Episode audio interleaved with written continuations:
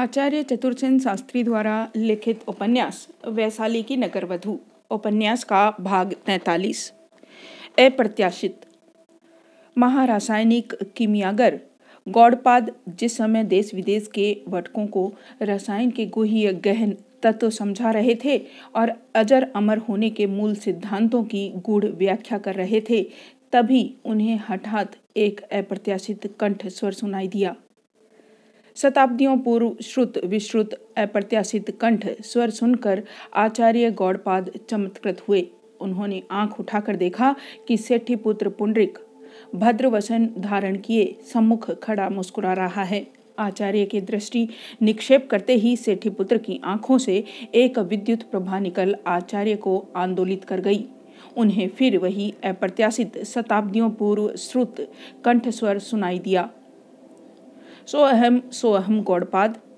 एक चुंबकीय आकर्षण के वशीभूत हो गौड़पाद भ्रांत हो दौड़कर सेठी पुत्र के चरणों में लकड़ी के कुंदे की भांति गिर गए।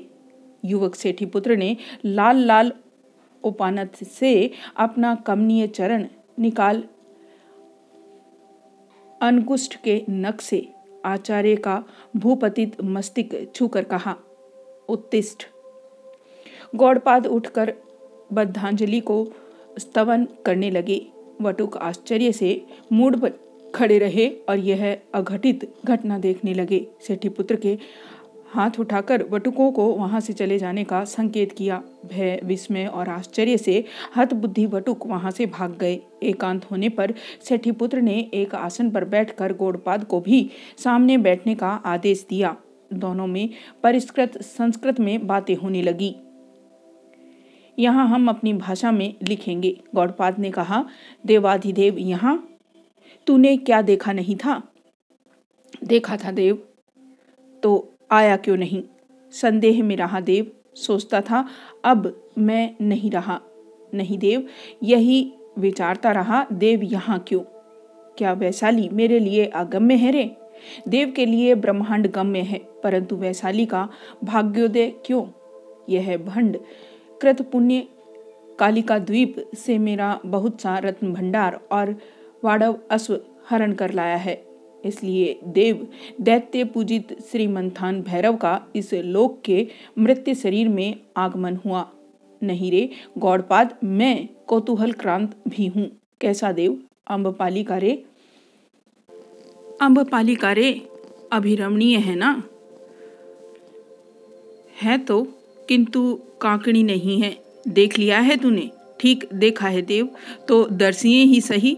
दर्शनीय तो है, देखूंगा फिर। एक और स्त्री है देव, कांकड़ी है, है किंतु अभिरमणीय नहीं है। क्या रे? विषकन्या है। अच्छा अच्छा, उसका मद भंजन करूंगा। कौन है वह? मागधी है, छद्म वेश में यहाँ भद्र नंदिनी वैश्या बनी बैठी है। अभिरमण करूंगा। मर जाएगी देव, मरे। युद्ध कब होगा? नाति विलंब उत्तम है। रक्तपान करूंगा, कुरु संग्राम के बाद रक्तपान किया ही नहीं है। कितनी सेना का विनाश होगा? संभवतः तीन अक्षोहिणी देव, बहुत है। आकंठ तृप्ति हुई। सेठी पुत्र मृदुल भाव से मोहक मुस्कान कर आसन से उठ खड़ा हुआ। गौड़पाद ने पृथ्वी में गिरकर प्राणिपात किया। सेठी पुत्र ने हंसकर कहा, रहस्य ही रखना गौड़पाद, जैसी देव की आज्ञा। वह देवजुष्ट सेठी पुत्र चल दिया। गौड़पाद बद्धांजलि खड़े रहे। प्राणाकर्षण। उसी गंभीर रात्रि में अर्धरात्रि व्यतीत होने पर किसी ने भद्र नंदिनी के द्वार पर डंके की चोट की। प्रहरी संकित भाव से आगंतुक को देखने लगे। आगंतुक देवजुष्ट सेठी पुत्र पुण्डरिक था। वह मोहक नागर वेश धारण किए वाड़वासु के वलगु थामे मुस्कुरा रहा था। उसने स्वर्ण भरी हुई दो थैलियां प्रहरी पर फेंक कर कहा, एक तेरे लिए, दूसरी तेरी स्वामिनी के लिए। आगत का वेश, सौंदर्य, अश्व और उसकी स्वर्ण राशि देख प्रहरी, प्रतिहार और द्वारी जो वहां थे सभी आ जुटे और कर्तव्य विमूढ़ की भांति एक दूसरे को देखने लगे। सेठी पुत्र ने कहा, क्या कुछ आपत्ति है भने? केवल यही भनते कि स्वामिनी आजकल किसी नागरिक का स्वागत नहीं करती। इसका कारण क्या है मित्र? युद्ध की विभिषका तो आप देख ही रहे हैं राजाज्ञा है, परंतु मैं किसी की चिंता नहीं करता। तू मेरी आज्ञा से मुझे अपनी स्वामिनी के निकट ले चल। किंतु भंते, क्या मैंने तुझे शुल्क और उत्कोच दोनों ही नहीं दिए हैं? दिए हैं भंते, यह आपका स्वर्ण है। तब मंत्र पास एक और वस्तु है, देख। यह कहकर उसने खड़ग कमर से निकाली। खड़ग देख और उससे अधिक नागरिक की दृढ़ मुद्रा देख प्रहरी प्रतिहार भय से थर थर कांपने लगे। उसके प्रधान ने कहा, भंते हमारा अपराध नहीं है, हम स्वामिनी के अधीन हैं। मैं तेरी स्वामिनी का स्वामी हूँ रे। सेठी पुत्र ने कहा और उन्हें खड़ग की नोक से नीचे धकेलता हुआ ऊपर चढ़ गया। इस पर एक प्रतिहार ने दौड़कर मार्ग बताते हुए कहा, इधर से भंते, इधर से। नग्न खड़ग लिए एक तरुण सुंदर नागरिक को आते देख दासियां भय संकित हो पीछे हट गई। नागर हंसता हुआ कुंडनी के सम्मुख जा खड़ा हुआ। कुंडनी ने किंचित कोप से कहा, आपको राजनियम की भी चिंता नहीं है भंते? नहीं सुंदरी, मुझे केवल अपनी ही चिंता रहती है, किंतु मैं आपका स्वागत नहीं कर सकती। ओह प्रिय, मैं इसे थोथे शिष्टाचार की परवाह नहीं करता। बैठो तुम। किंतु मैं बैठ नहीं सकती। तब नृत्य करो। आप भद्र हैं, किंतु आपका व्यवहार अभद्र है। यह तो प्रिय मैं तुमसे कह सकता हूँ। किस प्रकार? मैंने तुम्हारा शुल्क दे दिया। आज रात तुम मेरी वशवर्तनी हो। मैं जिस भांति चाहूँ तुम्हारे विलास का आनंद प्राप्त कर सकता हूँ। तो आप खड़क की नोक चमका कर विलास सानिध्य प्राप्त करेंगे। नागर हंस पड़ा। उसने खड़क एक और फेंक कर कहा, ऐसी बात है तो यह लो प्रिय, परंतु मेरा विचार था कि खड़क से तुम आतंकित होने वाली नहीं हो। कुंडनी समझ गई कि आगंतुक कोई असाधारण पुरुष है। उसने कहा, भंते यदि आप बलात्कार ही करना चाहते हैं तो आपकी इच्छा। बलात्कार क्यों प्रिय? जितना अधिकार है उतना ही बस। तो भद्र, क्या आप पान करेंगे? मैं सब कुछ करूंगा प्रिय। आज की रात्रि महाकाल रात्रि है, तुम्हारी जैसी विलासनी के लिए एकांकी रहने योग्य नहीं। फिर आज मैं बहुत प्रसन्न हूँ। अब मैं तुम्हारे सानिध्य में हूँ और भी प्रसन्न होना चाहता हूँ। कुंडनी विमूढ़ की भांति आगंतुक का मुंह ताकने लगी। फिर उसने मन का भाव छिपाकर हंसकर कहा, आप तो अद्भुत व्यक्ति प्रतीत होते हैं। क्या सचमुच? नहीं तो क्या झूठ? उसने दासी को पान पात्र लाने का संकेत किया। फिर नागर से कहा, तो आप बैठिए भंते। सेठी पुत्र सोपधान आराम से बैठ गया। उसने हाथ खींचकर कुंडनी को निकट बैठाते हुए कहा, तुम तो भुवन सुंदरी हो सुंदरी। ऐसा? कुंडनी ने व्यंग से हंस दिया और पान पात्र बढ़ाया। इसे उच्छिष्ट कर दो प्रिय। कुंडनी ने संकित नेत्रों से नागर को देखा, फिर कुछ रूखे स्वर में कहा, नहीं भंते, मेरा ऐसा नियम नहीं है। ओह, विलास में नियम अनियम कैसा प्रिय? जिसमें मुझे आनंद लाभ हो वही करो प्रिय। तो आप आज्ञा देते हैं? नहीं प्रिय, विनती करता हूँ। नागर खिलखिलाकर हंस पड़ा। उस हास्य से अप्रतिहत को छद्मवेशनी कुंडनी आगंतुक को ताकने लगी। वह सोच रही थी, क्या वह मूड अकारण ही आज मरना चाहता है? नागर ने तभी मध्य पात्र कुंडनी के होठों से लगा दिया। कुंडनी गटागट संपूर्ण मध्य पीकर हंसने लगी। नागर ने कहा, मेरे लिए एक बूंद भी नहीं छोड़ा प्रिय। उस पात्र में यथेष्ट है, तुम पियो भद्र। उस पात्र में क्यों? तुम्हारे अधरामृत स्पर्श से सुवासित संपन्न इसी पात्र में पीऊंगा। दो मुझे। यह पात्र तो नहीं मिलेगा। वाह, यह भी कोई बात है। वही बात है बनते। कुंडनी ने वह पात्र एक और करते हुए कहा, समझ गया। तुम मुझ पर सदैव नहीं हो प्रिय, मुझे आह्लादित करना नहीं चाहती। उसके लिए मैं बांधा हूँ बनते। तो दो हला। वही पात्र भरकर उसे फिर से उच्छिष्ट करके उसे अपने अधरामृत की संपदा से संपन्न करके। बनते, आप समझते नहीं हैं, अर्थात मैं मूढ़ हूँ। यदि मैं यही कहूँ तो साथ ही वह पात्र भी भर कर दो तो क्षमा कर दूंगा। नहीं दूंगी तब तो क्षमा नहीं करूँगा। क्या करोगे बनते? अधरामृत पान करूँगा। कुंडनी सिर से पैर तक कांप गई। वह संयत होकर बोली, बहुत हुआ बनते, शिष्ट नागर की भांति आचार कीजिए। तो वह पात्र दो प्रिय। कुंडनी ने क्रोध पात्र भर दिया। अब इसे उच्छिष्ट भी करो। कुंडनी ने दोनों होठों से छू दिया और धड़कते हृदय से परिणाम देखने लगी। नागर ने हंसते हंसते पात्र गटक लिया। खाली पात्र कुंडनी को देते हुए कहा, बहुत उत्तम सुवासित मध्य है, और दो प्रिय। कुंडनी का भय मुंह से सफेद हो गया। पृथ्वी पर ऐसा कौन जन है जो उस विष कन्या के होठों से छुए मध्य को पीकर जीवित रह सके, परंतु इस पुरुष का इस पर कोई प्रभाव नहीं हुआ। उसने कांपते हाथों से पात्र भरा, एक घूंट पिया और नागर की ओर बढ़ा दिया। नागर ने हंसते हंसते पीकर खाली पात्र फिर कुंडनी की ओर बढ़ा दिया और एक हाथ उसके कंठ में डाल दिया।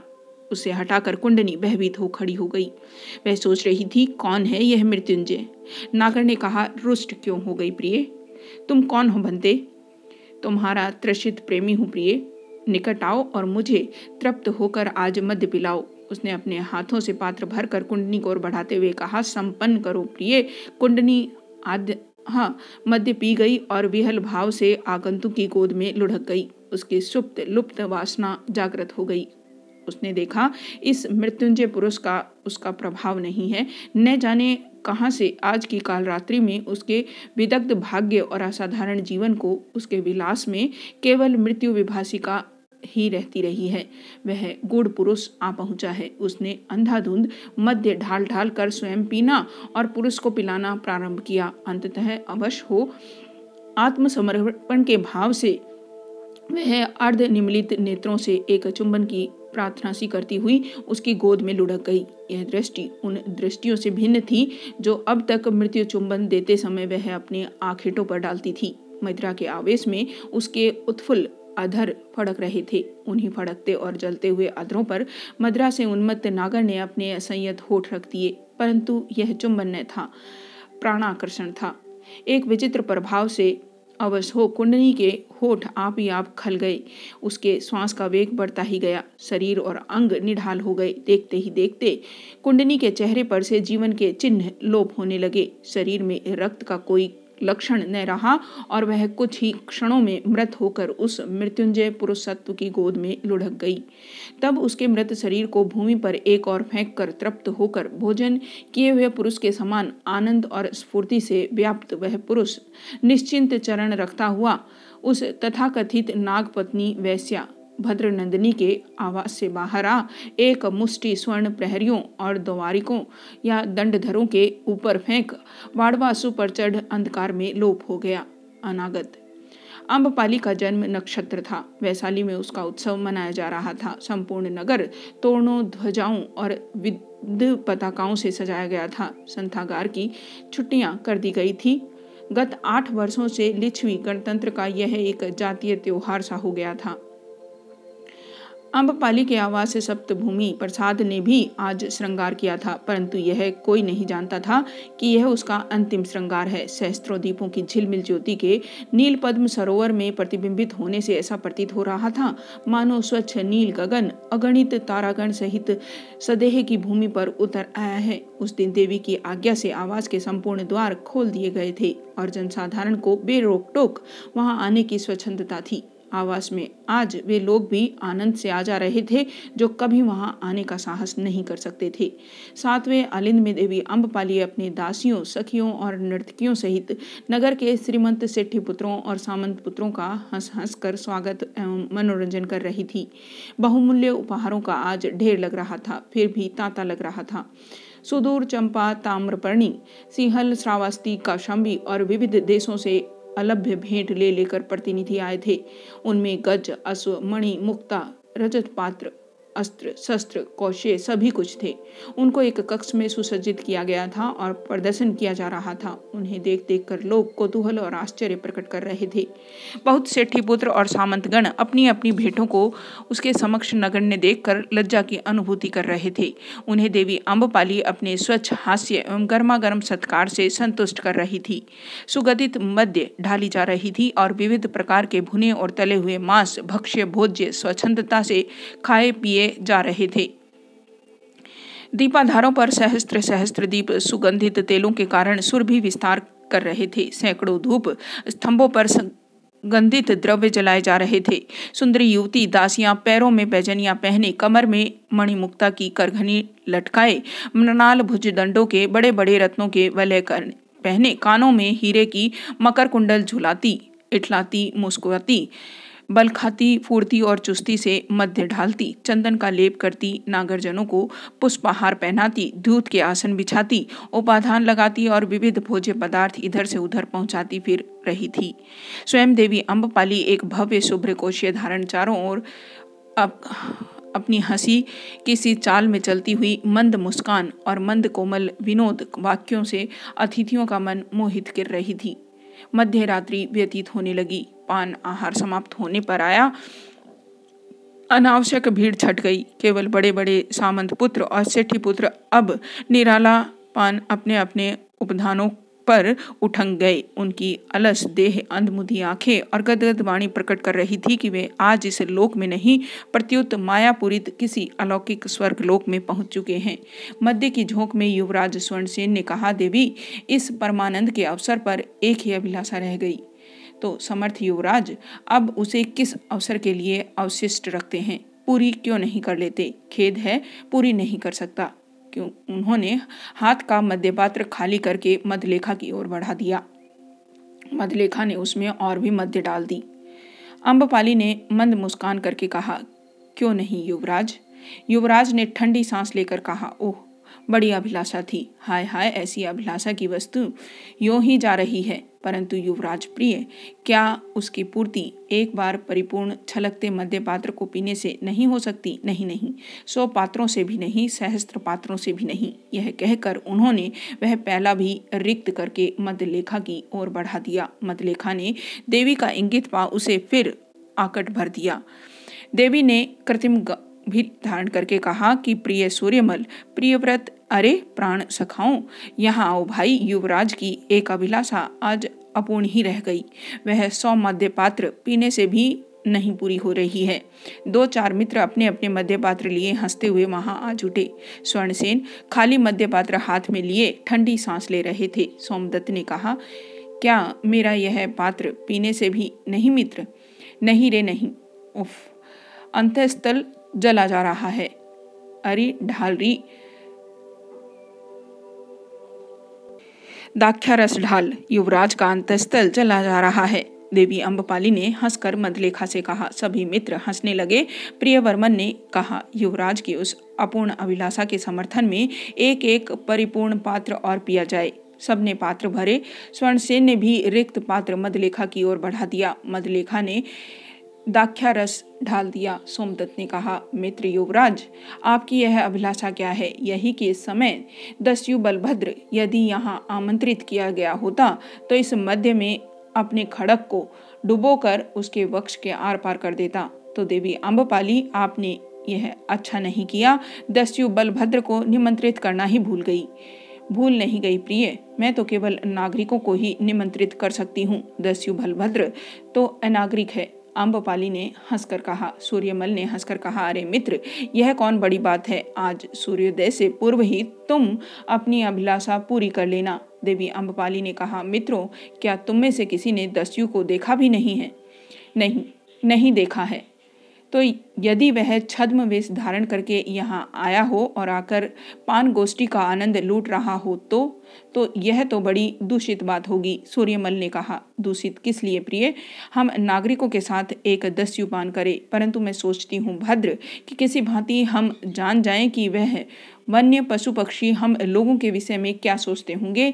तो संभव है हम जानकर आश्चर्य करें कि हम भद्र नागरिकों में बहुत से दोषों का उद्घाटन कर लेंगे। किंतु देवी, उस दस्यु को एक बार देख पाए तो तो मैं उसे स्वयं एक पात्र भर कर दूं और अपने को प्रतिष्ठित करूं। प्रतिष्ठित? सूर्यमल ने चिढ़कर कहा, क्यों नहीं मित्र, अंततः वह एक साहसिक और वीर पुरुष तो है ही। यह तो तभी कहा जा सकता है जब वह एक बार हमारे खड़क का पानी पी जाए। तो जब उसने वजीभूमि में चरण रखा है तो एक दिन यह होगा ही। यदि सूर्यमल की भविष्यवाणी सत्य है तो आज ही। किंतु यह बलभद्र है कौन? आपके इस प्रश्न का उत्तर जानने वाले को गणपति ने दस सहस्त्र स्वर्ण भार देने की घोषणा की है। तो यह भी हो सकता है भद्र कि यह दस हजार सहस्त्र स्वर्ण भार उस सूचना देने वाले पुरुष के सिर का ही मोल हो। इसी समय कक्ष के ओर से किसी ने शांत स्निग्ध किंतु स्थिर वाणी में कहा, देवी अंबपाली अपने हाथों से एक पात्र मध्य देकर यदि अपने को सुप्रतिष्ठित करना चाहे तो यह उनके लिए सर्वोत्तम अवसर है। सबने आश्चर्यचकित होकर उधर देखा। स्तंभ की ओर से एक दीर्घकाय बलिष्ठ पुरुष नग्न खड्ग हाथ में लिए धीर गति से आगे बढ़ रहा था। उसका सर्वांग काले वस्त्र से आवेष्टित था और मुख पर भी काला आवरण पड़ा हुआ था। यह अतर्कित संभाव्य घटना देखकर क्षण भर के लिए सब कोई विमूढ़ हो गए। अंबपाली उस कंठ स्वर में कुछ कुछ परिचित ध्वनि पाकर संदेह और उद्वेग से उस आगंतुक को देखने लगी। इसी समय सूर्यमल ने खड्ग लेकर आगे बढ़कर कहा, यदि तुम वही दस्यु हो जिसकी हम अभी चर्चा कर रहे थे तो तुम्हें इसी क्षण मरना होगा। जल्दी और व्यवस्था क्रम भंग मत करो। मित्र सूर्यमल, मैं वही हूँ जिसकी तुम लोग चर्चा कर रहे थे, परंतु मैं तुमसे अभी क्षण भर बाद बात करूँगा। पहले देवी अंबपाली एक चषक मध्य अपने हाथों मुझे प्रदान कर सुप्रतिष्ठित हों और मुझे आप्यायित करें। सूर्यमल ने बिना कुछ बोले खड्ग उठाया। अंबपाली ने अब आगंतुक के कंठ स्वर को भली भांति पहचान लिया। उन्होंने आगे बढ़कर सूर्यमल का हाथ पकड़कर कहा, ठहरो भद्र, पहले मध्य दूंगी। उन्होंने अपने दोनों मध्य पात्र भरकर आगे बढ़ाकर दस्यु को दिया। मध्य पीकर उसने पात्र आधार पर रख दिया और कहा, सुप्रतिष्ठित हुआ देवी। मैं सुप्रतिष्ठित हुई बनते। सूर्यमल ने आगे बढ़कर कहा, बहुत हुआ देवी अंबपाली, अब आप तनिक हट जाइए, परंतु मेरे आवास में आज रक्तपात नहीं होगा। उन्होंने आगे बढ़कर कहा, दस्यु ने कहा, देवी अंबपाली, आज सबकी इच्छा पूरी होने दो। मित्र सूर्यमल, तुम्हारी पारी क्षण भर बाद आएगी। अभी युवराज स्वर्णसेन अपनी वह चिर अभिलाषित इच्छा पूरी करें जो सत सहस्त्र मध्य पात्रों से भी पूर्ण होने वाली नहीं थी। फिर आगे थोड़ा बढ़कर मित्र स्वर्णसेन, यह सेवक दस्यु बलभद्र उपस्थित है, खड़े हो जाओ, हाथ का मध्य पात्र रख दो, वह सम्मुख खड्ग है, उठा लो और झटपट चेष्टा करके देखो कि अभिलाषा पूर्ति कर सकते हो या नहीं, क्योंकि जब मैं अपनी अभिलाषा पूर्ति करने में जुट जाऊंगा तो फिर युवराज की मन में रह जाएगी, अवसर नहीं मिलेगा। कक्ष में उपस्थित स्त्री पुरुष स्तब्ध आकंतित खड़े थे। केवल अंबपाली का रोम रोम पुलकित हो रहा था। उन्होंने दस्यु को और दस्यु ने उनकी चुराई आंखों से देखकर मन ही मन हंस दिया। दो पग आगे बढ़कर खड्ग को हवा में ऊंचा उठाते हुए दस्यु ने कहा, उठो युवराज, मुझे अभी बहुत काम है। आज देवी अंबपाली का जन्म नक्षत्र है, आज प्रत्येक नागरिक की मनोअभिलाषा पूरी होनी चाहिए। युवराज अभी नशे में झूम रहे थे। अब उन्होंने हाथ का मध्य पात्र फेंक लपक कर एक भारी बर्छा भीत से उठा लिया। अन्य लिच्छवी तरुणों ने भी खड्ग खींच लिए। दस्यु ने उनकी ओर देखकर कहा, मित्रों पहले युवराज। युवराज ने इसी समय प्रबल वेग से बरखा फेंका। दस्यु ने उछलकर एक खंबे की आड़ ले ली। बरछा खंबे से टकराकर टूट गया। दस्यु ने आगे बढ़कर युवराज स्वर्णसेन के कंठ में हाथ डालकर उन्हें आगे खींच लिया और कंठ पर खड्ग रखकर कहा, अब इस खड्ग में क्या मैं तुम्हारा सिर काट लूं युवराज? नहीं नहीं, इस समय यहाँ ऐसा नहीं होना चाहिए, अंबपाली ने कातर कंठ से कहा। दस्यु ने हंसकर कहा, यही मेरी भी इच्छा है, परंतु इसके लिए घुटने टेक कर युवराज को प्राण भिक्षा मांगनी होगी। स्वर्णसेन ने सूखे होठ चाट कर कहा, मेरा खड्ग कहाँ है? यह है मित्र। दस्यु ने खड्ग उठाकर युवराज पर फेंक दिया। युवराज ने भीम वेग से आगे बढ़कर दस्यु पर खड्ग का प्रहार किया, परंतु नशे के कारण वार पृथ्वी पर पड़ा। दस्यु धीरे से एक और हट गया। युवराज झोंक न संभाल सकने के कारण औंधे मुंह पृथ्वी पर गिर गए। दस्यु ने एक लात मारकर कहा, अब घुटनों के बल बैठकर प्राणदान मांगो युवराज, और उसने अनायास ही युवराज को अपने चरणों पर लुटा दिया। अंबपाली ने हर्षातिरेक से विहल होकर कहा, ओह! परंतु दूसरे ही क्षण क्रुद्ध सामंत पुत्र चारों ओर से खड्ग ले लेकर दौड़े। जो जहाँ है वही खड़ा रहे। दस्यु ने कड़कते स्वर में कहा, मैं यहाँ तुम मध्य स्त्रीणों की हत्या करने नहीं आया हूँ। लोगों ने भयभीत होकर देखा। अनगिनत काली काली मूर्तियां प्रेत की भांति कक्ष में न जाने कहाँ से भर गई। सबके हाथ में विकराल नग्न खड्ग थी। दस्यु ने कहा, एक एक आओ और अपने अपने स्वर्ण रत्न आभरण अंगों पर से उतारकर यहाँ मेरे चरणों में रखते जाओ। सबने देखा प्रत्येक के पृष्ठ पर एक एक यम नग्न खड़ग लिए खड़ा है। सब जड़वत खड़े रहे। पहले तुम स्वर्णसेन। दस्यु ने युवराज की गर्दन पर खड़ग की नोक रखकर कहा। स्वर्णसेन ने अपने वस्त्राभरण उतारकर चुपचाप दस्यु के पैरों में रख दिए। इसके अनंतर एक एक करके सबने उनका अनुसरण किया। दस्यु ने मुस्कुराकर कहा, हाँ अब ठीक होगा। अंबपाली ने मदलेखा को संकेत किया।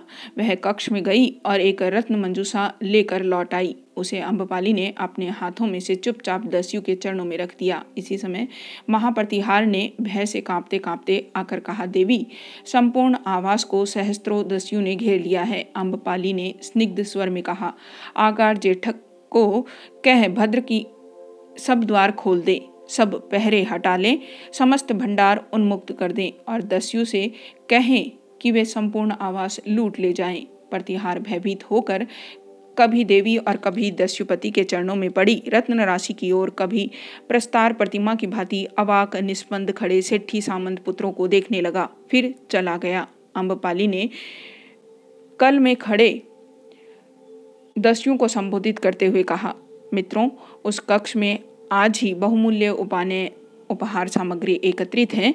इसके अतिरिक्त आवास में सत कोटि स्वर्ण भार, बहुत सा अन्न भंडार तथा गज रथ अश्व हैं। सब लूट लो। अनुमति देती हूँ, आज्ञा देती हूँ। ऐसा प्रतीत होता है जैसे देवी अंबपाली के शरीर का एक एक रक्त बिंदु आनंद से नृत्य कर रहा था। दस्यु बलभद्र ने संकेत से सबको रोककर फिर अंबपाली की ओर घूर कर कहा, देवी और सब तथा कथित भद्र जन उस कक्ष के उस पार आलिंद में तनिक चलने का कष्ट करें। सबने दस्यु की आज्ञा का तक क्षण पालन किया। अलिंद में आकर दस्यु ने द्वार का आवरण उघाड़ दिया। सबने देखा कि नीचे प्रांगण में असंख्य नरमुंड खड़े हैं।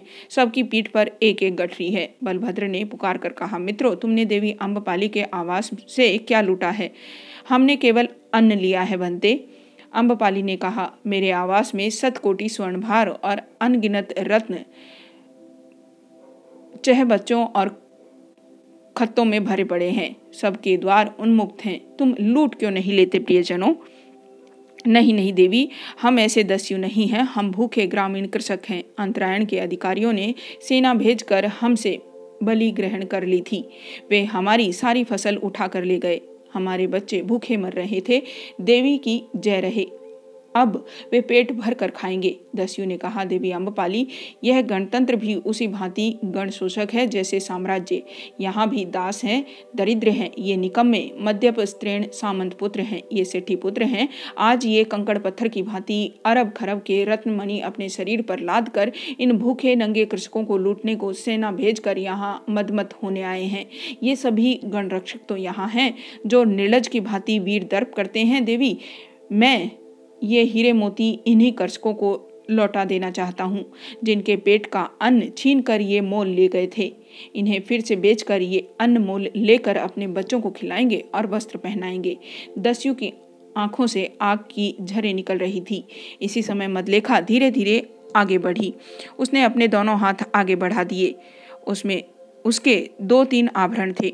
मृदुमंद स्वर से कहा, ये मेरे हैं भंते, इन्हें लेकर मुझे भी अनुग्रहित कीजिए। कठोर दस्यु द्रवित हुआ। उसने आशीर्वाद का वरद हस्त उस कृता दासी के मस्तक पर रखा और फिर कहा, मित्रों, अब तुम शांत भाव से अपने अपने स्थान को चले जाओ। सबके चले जाने पर दस्यु ने कहा, आप सब जो जहाँ हैं घड़ी भर वहीं रहे। सबने चुपचाप दस्यु की आज्ञा का पालन किया। दस्यु समुदाय वहाँ से उसी प्रकार लोप हो गया जिस प्रकार प्रकट हुआ था, एकाकी। जयराज ने साहस किया। वे लोमड़ी की भांति चल चक्कर काट कर अगले गांव की ओर बढ़े। वे जानते थे वह ग्राम बड़ा था, वहां ठहरने की भी असुविधाएं थी। यह ग्राम मल्लों और कोकों के लिए था। इससे जयराज को यह भी आशा थी कि आवश्यकता होने पर नगरपाल या ग्राम से ठग उनकी सहायता कर सकेगा। मार्ग में एक निबिड़ वन पड़ता था। रात अंधेरी थी और जयराज के पास अश्व भी न था। अंधकार और भय परस्पर संबंध है। जयराज एक जीवट के पुरुष थे। कार्य गुरुता समझ उन्होंने प्रत्येक मूल्य पर आगे चले जाने का कठिन समझा। वे नग्न खड़ग हाथ में लिए गहन वन में घुस गए। संपूर्ण रात्रि उनको चलते ही व्यतीत हुई। थकान, प्यास और भूख जब असह्य हो गई तब उन्होंने एक वृक्ष का आश्रय ले शेष रात काटी। कुछ देर विश्राम करने से उन्हें थोड़ा सुख मिला। सूर्योदय से पूर्व वे फिर चल पड़े। कुछ थोड़ी ही दूर में उन्हें राजमार्ग देख पड़ा। तीन ओर से तीन मार्ग आकर मिले थे। निकट ही वह ग्राम था। ग्राम में आहार आश्रय पाने की आशा से शीघ्र शीघ्र चलने लगे। इसी समय एक सार्थवाह का साथ हो गया। इसमें सब मिलाकर छह पुरुष, चार अश्व और तीन टाखन थे। ये मैरिये के कुप्यक लेकर राजगृह जा रहे थे। जयराज इनसे बात ही कर रहे थे कि चार और मनुष्य इस मंडली में आ मिले। सार्थवाहों ने कहा, ये अपने ही जन हैं, पीछे रह गए थे। जयराज को संदेह हुआ, परंतु वह उन्हीं की बात बात बात साथ बात करने चले गए। उन्होंने अपने को एक वस्त्र व्यवसायी बताया। इस पर उनमें से एक उनके लंबे खड़ग की ओर देखकर खिलखिलाकर हंस पड़ा। दो दंड दिन चढ़ते चढ़ते वे सब उस ग्राम में जा पहुँचे। ग्राम संपन्न और बड़ा था। उसमें पक्की अटारियाँ थी, भद्रवसन जन भी थे, खाद्य हाट भी थे। नगर के बाहर ही एक पंथागार था, उसी में सबने विश्राम किया।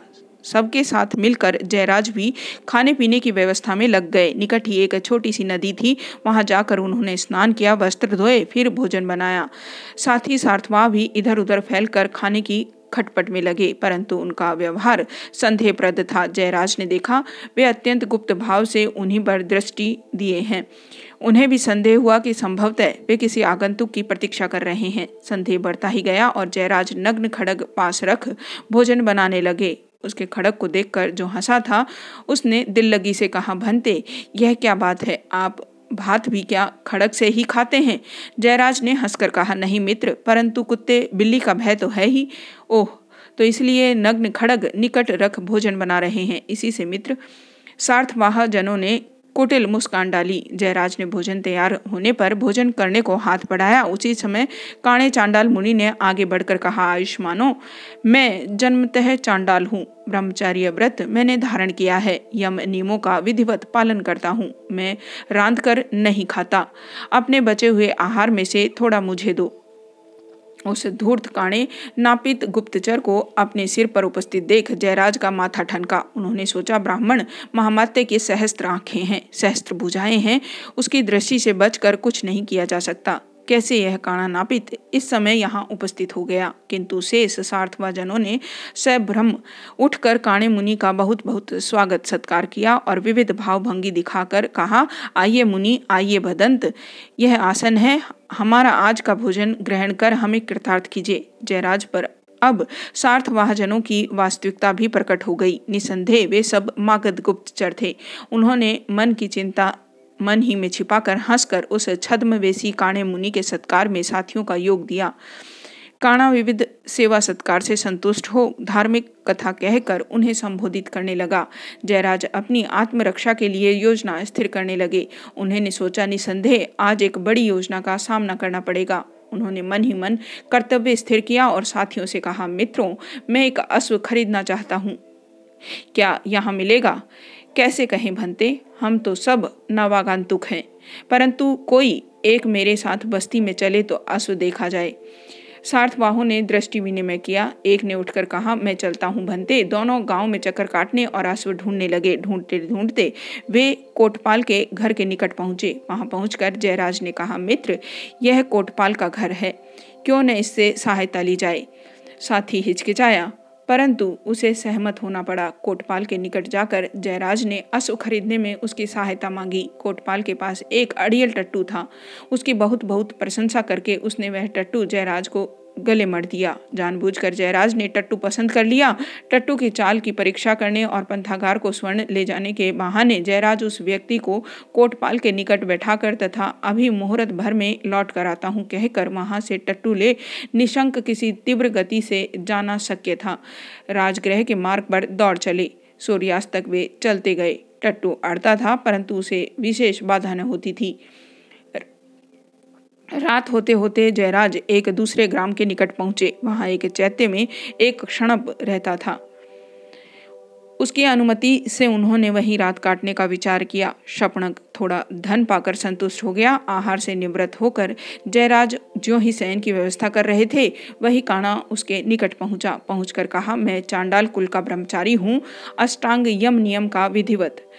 उस धूर्त काणे गुप्तचर की प्रेत की भांति उसके पीछे लगा देख जयराज क्रोध से पागल हो गए, परंतु उन्होंने उठकर उस कपट मुनि का सत्कार करके कहा, बदंत भोजन मैं कर चुका, आहार शेष नहीं है, क्या स्वर्ण दूं? नहीं उपासक, मैं स्वर्ण नहीं छूता, हाथ से रांध कर खाता भी नहीं। तो दुख है भदंत, तुम किसी गृहस्थ से भोजन ले आओ या निराहार ही सो रहो, जैसा तू कहे उपासक, जिसमें भदंत अपना धर्म समझे। जयराज कक्ष में जा दीपक एक कोने में रख भूमि पर बिछौना बिछा सो गए। कुछ देर काणा मुनि उस शपनक के साथ धर्म चर्चा करता रहा, फिर वह भी सो गया। जब जयराज ने दोनों को सोया समझा तो झांक कर उन्हें देखा, वे युक्ति से उसके कक्ष का द्वार रोक कर सोए थे।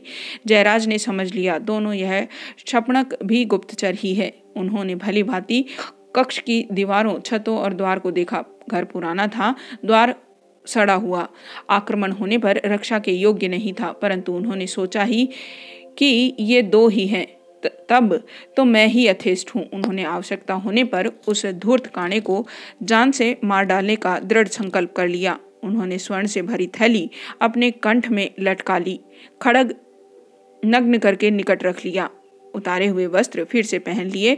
इसके बाद द्वार की ओर भली भांति परीक्षा करके उन्होंने दीप बुझा दिया। दीप बुझाकर वे निशब्द बिछोने से उठकर द्वार से कान लगाकर बैठ गए। थोड़ी ही देर में काणा मुनि उठकर बैठ गया, शपनक भी उठ बैठा। शपनक दो उत्तम बड़े बड़े खड़ग छिपे स्थान में उठा लाया। जयराज यह सब देख बिस्तरे पर जा सोने का नाटक करते हुए वेग से खर्राटे भरने लगे।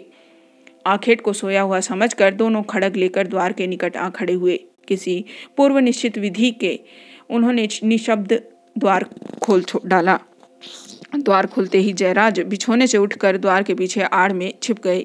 आगे काणा और पीछे शपनक दोनों ही निशब्द आगे बढ़े। काणे के तनिक आगे बढ़ जाने के बाद शपनक वहीं ठिठक कर काणा बिछोने के निकट क्या कर रहा है यह देखने लगा। इस अवसर से लाभ उठाकर जयराज ने एक भरपूर हाथ खड़क का शपनक के मोढ़े पर फेंका और शपनक बिना एक शब्द किए बीच में ही दो टूक होकर गिर पड़ा। काणा नापित खड़क हाथ में ले घूम कर खड़ा हो गया। जयराज ने कहा, भदंत यहाँ तो बहुत अंधकार है, तुम्हारा साथी तो निर्वाण पद हो चुका है, अब तुम बाहर जाओ, वहाँ चंद्रमा का क्षीण प्रकाश है, पर मैं समझता हूँ तुम्हारे निर्वाण के लिए यथेष्ट है। नापित ने कहा, भंते ऐसा ही हो। बाहर आकर दोनों घोर युद्ध में रत हुए, कोई भी जीवित प्राणी यहाँ उनका साक्षी न था। जयराज ने कहा, प्रभंजन तू खड़ग चलाने में उतना ही प्रवीण है जितना छद्मवेश धारण करने में, परंतु आज तेरी यही मृत्यु है। जीवन और मृत्यु तो भंते आने जाने वाली वस्तु है, तो गुप्तचर कार्य में रत हैं, वे इस बात पर विचार करने नहीं करते। यह क्या चांडाल मुनि का वचन है? नहीं भंते, प्रभंजन नापित गुरु का। मैं खड़ग हस्त होकर झूठ नहीं बोलता।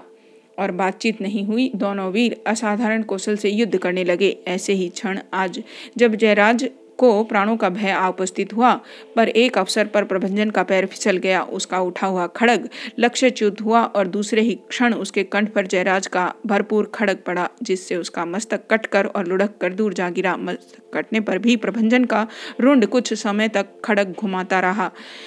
उस एकांत रात में जनशून्य चैत्य में रक्त से भरी भूमि में रक्त से चूता हुआ खड़ग हाथ में लिए जयराज ने छिन्न मस्तक रुंड को हवा में खड़ग ऊंचा किए अपनी ओर दौड़ता देखा तो वे भय से नीले पड़ गए। इसी क्षण प्रभंजन का कबंद भूयासी हो गया। जयराज अब वहां एक क्षण भी न ठहर उसी के वस्त्रों से खड़ग का रक्त पोंछ राजगृह के मार्ग पर एकांकी ही अग्रसर हुए। उस समय वह भय और साहस के झूले में झूल रहे थे। मधुवन में दस्यु बलभद्र आगे, देवी अंबपाली उसके पीछे, स्वर्णसेन और सूर्यमल उनसे भी पीछे तथा पांच दस्यु खड़ग हस्त उसके पीछे। इस प्रकार वे वैशाली के शून्य राजपथ को पार कर वन वीथी में होते हुए उत्तर रात्रि में मधुवन उपत्यका में पहुंच गए। अंबपाली दस्युराज से बात करना चाह रही थी, परंतु दस्यु चुपचाप आगे बढ़ा जा रहा था। मार्ग में अंधेरकार था। अंबपाली एक सुखद भावना से ओतप्रोत हो रही थी। उनके मानस नेत्रों में कुछ पुराने चित्र अंकित हुए।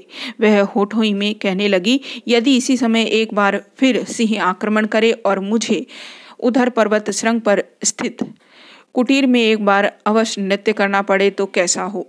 उसने आवेश में आकर अपना अश्व बढ़ाया। अश्व को दस्युराज के निकट लाकर कहा, भंते हमें कब तक इस भांति चलना पड़ेगा, हम पहुंच चुके। देवी दस्यु ने कहा। फिर एक संकेत किया।